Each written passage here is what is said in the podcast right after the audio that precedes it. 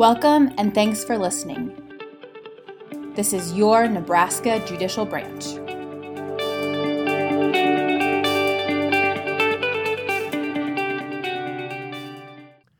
Greetings and thank you again for joining us. I am Gene Cotter, your host. Today it is my extreme pleasure to welcome back uh, for a second time the Chief Justice Mike Heavican. Chief, thanks for coming in. Thank you very much for having me. So, we have the distinct pleasure today of debriefing something that had been your mission for a while, and that is you have done something each summer, save for maybe a COVID summer, that we called the Chiefs Tour, where you kind of set out to visit the courthouses in all 93 counties. Tell us a little bit, if you would, about things that stood out for you while you were on your tour. I think it's always uh, important to get input from uh, local folks, the clerk's offices, the local attorneys, and of course, judges and everybody else involved with the court system. So that always is a standout to me to see uh, the wonderful work these folks are doing and to get input from them on various topics. This trip uh, we also had several listening sessions with Native Americans, uh, so uh, that was important, and, and that certainly comes to mind. Issues about uh, technology, like the use of YouTube in Lexington, stands out, and of course, showcasing a couple of counties that have combined clerk of the county court with the clerk of the district court, uh, I think was also important.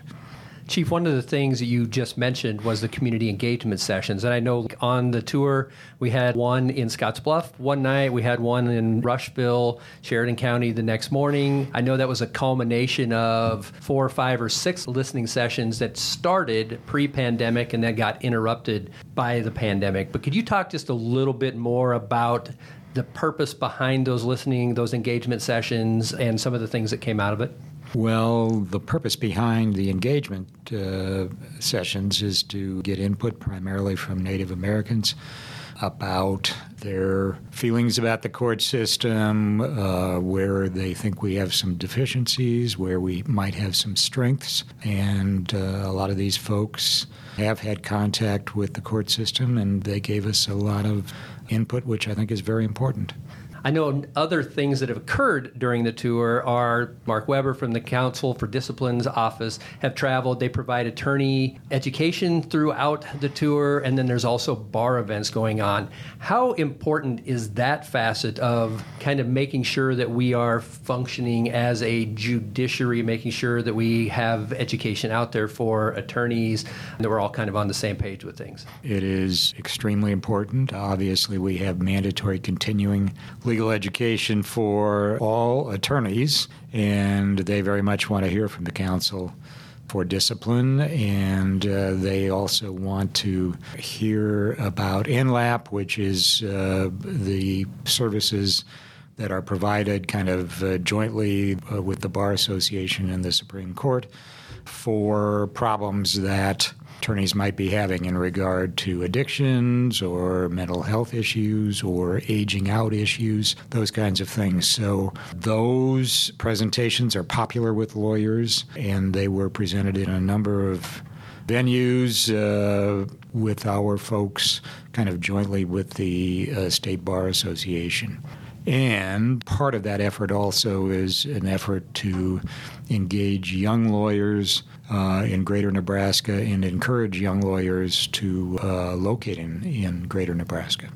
Chief, I was going to ask you about that specifically. A couple of different initiatives, and I might be using that term fairly loosely, are the the rural attorney programs. I know in one of the tours we were at the University of Nebraska at Kearney, and I think participated in a breakfast for, or a lunch, if I remember right, that kind of highlighted that program.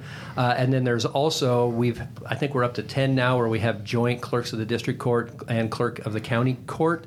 Uh, we ran into that several times, but could you just briefly talk a little bit more about the program that is is trying to bring additional attorneys into, I guess, underserved from an attorney perspective uh, areas of the state?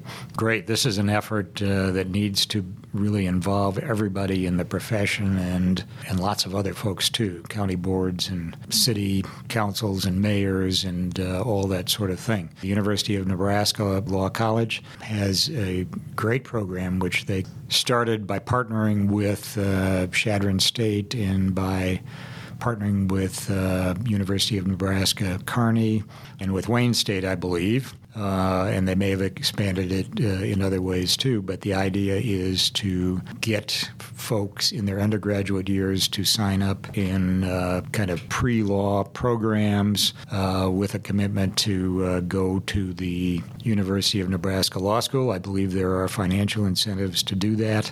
And uh, I think it is a program that is doing quite well. So the other thing I discussed, and we started our tour in Garden County, met in Oshkosh, and we met a couple of different clerks that I think serve as joint clerks of the county and district court. As I said, I think we're up to 10. I know we have them in like Polk County, they're down in Frontier County, just mentioned in Garden County. But could you just maybe tell us a little bit about the feedback you've gotten from those clerks around what it's like now, uh, and maybe from the judges that serve within those courts, uh, the, the county boards, the communities around some of the early feedback around those joint ventures? The feedback we've had is very positive. Um, I think that uh, we are able to give better service to our judges, and, and that's the kind of input we're getting particularly the district court judges, by utilizing our clerk magistrates combined as the clerks of the district court as well as clerk magistrates for the uh, county court clerk's office. Because we all use the same technology now. We all use the same justice system, and uh, there is mandatory e filing for attorneys. Uh, and so forth. Um, really, we have a unified system, and it is helpful, I think, to lots of folks, particularly in counties that have clerks of the district court who are also who also have other county offices as part of their responsibilities.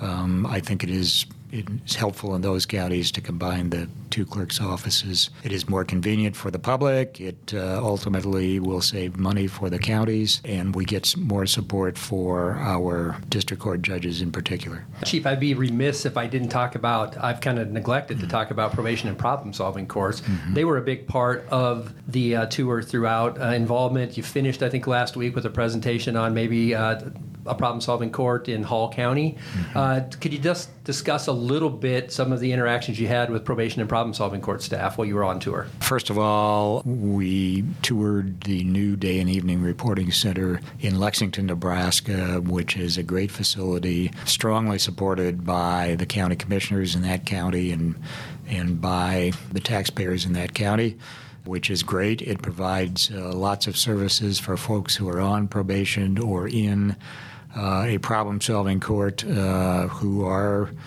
working through those typical problems of people in the criminal justice system.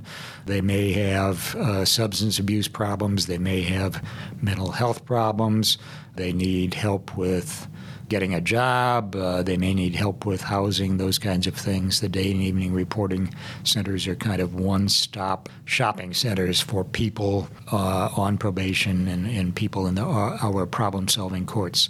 So the new day and evening reporting center in uh, Lexington gives uh, the probation folks uh, a whole lot more space uh, and makes interaction with their clients, uh, I, I think, a lot more easy and efficient, and it's a very positive thing. Um, we also met with our judges in Grand Island who do problem solving courts, uh, and also we had judges there from Kearney. So they've got a number of problem solving courts in those communities. We've got drug courts, we've got reentry, uh, we've got a reentry court. And we've got a veterans court, among others. And again, judges there who are very enthused about those problem solving courts. Um, and uh, as you know, in probation, we measure the results of those things very closely. Some of those courts are very new, so we're just beginning to measure them. But um, I think we have had great success with problem solving courts, and I think we will continue to have success with them as long as we make sure that we have very high standards uh, and that we are uh, carefully measuring the outcomes and the recidivism rates in those courts. something that has stood out to me as I've been fortunate enough to travel with you for, mm-hmm. for a lot of these tours is the engagement you've had with the recipients of the services of the court, whether it be the participants in a problem solving court or the probationers in like the SAS program. I think when you first started going on tour, the SAS program was kind of in its infancy, but you have always made a point of interacting with, with the individuals that are on probation or in the problem solving court. Uh, how beneficial has that been to you and the rest of the judiciary just to get the input? Uh, it's kind of like the public engagement session in a different in a different setting. But how important has that feedback been to informing you on we're doing things the right way, or maybe we need to change things up, or whatever?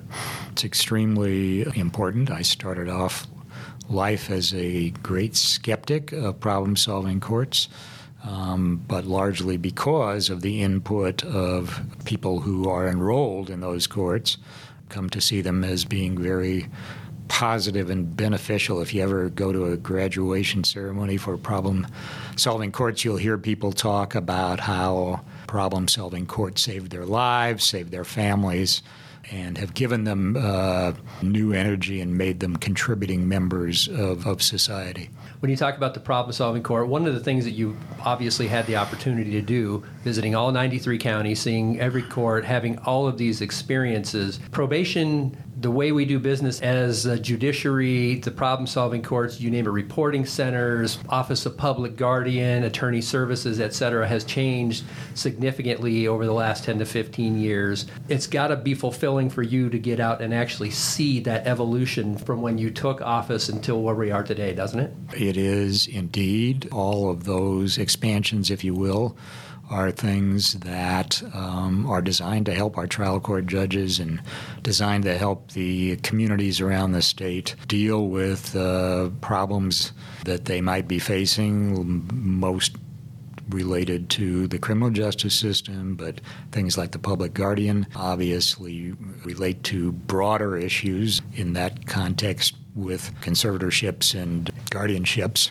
But many of those responsibilities are things that the legislature gave us uh, in preference to some other possible placement in state government, and they did that because uh, they thought we would do a good job of it. Uh, and I think we have largely. We have also provided much more sophisticated services, for example, in regard to interpreters in our courts. So the courts have evolved tremendously, uh, not just because of me or, or any other single person in the court system, but because courts have evolved all over the country. We are doing more things than we used to do, and that necessarily means that we have to be uh, more sophisticated in the way we do them. And I think we've tried to do that uh, as best we can, and uh, and I think it's important that we always evaluate all all of those programs to make sure that they are efficient and that they are functioning as as best as they possibly can. And I'm glad I mentioned language access because that was something that I was thinking about as you were answering. I also thought about we had representation from the Office of Dispute Resolution and some of the mediation centers in attendance last week, especially at the Public Engagement Center. So those are just, uh, you know, I've been in the judicial branch for 30 years and just the the evolution of services and the growth that we've experienced and the good work that is done is fantastic. So, 93 counties down, what now?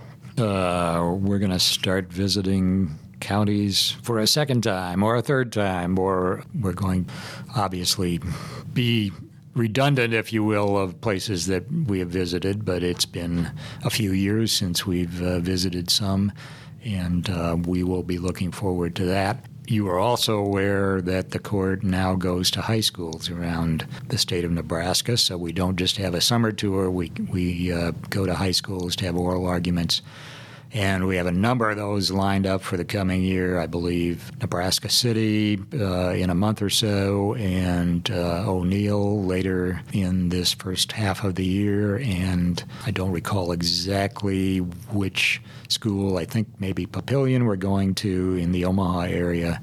And then we'll be visiting another school in the spring in greater Nebraska. But those are also areas where we engage in local communities, and I hope we provide a learning experience for a lot of people, both adults and with kids. And uh, you never know who you touch in the sort of educational side of things, but we're hopeful that a lot of young people who see those oral arguments in person are going to uh, eventually be lawyers or otherwise uh, participate in a positive way in the justice system. I think in my opinion at least, that your tour has actually helped bring access to the courts in a completely different way. Chief Justice Mike Heavican, thank you for joining us today. Thank you very much for having me. This has been another episode of Your Nebraska Judicial Branch. Please remember to subscribe, like, and review us on your favorite podcast platform.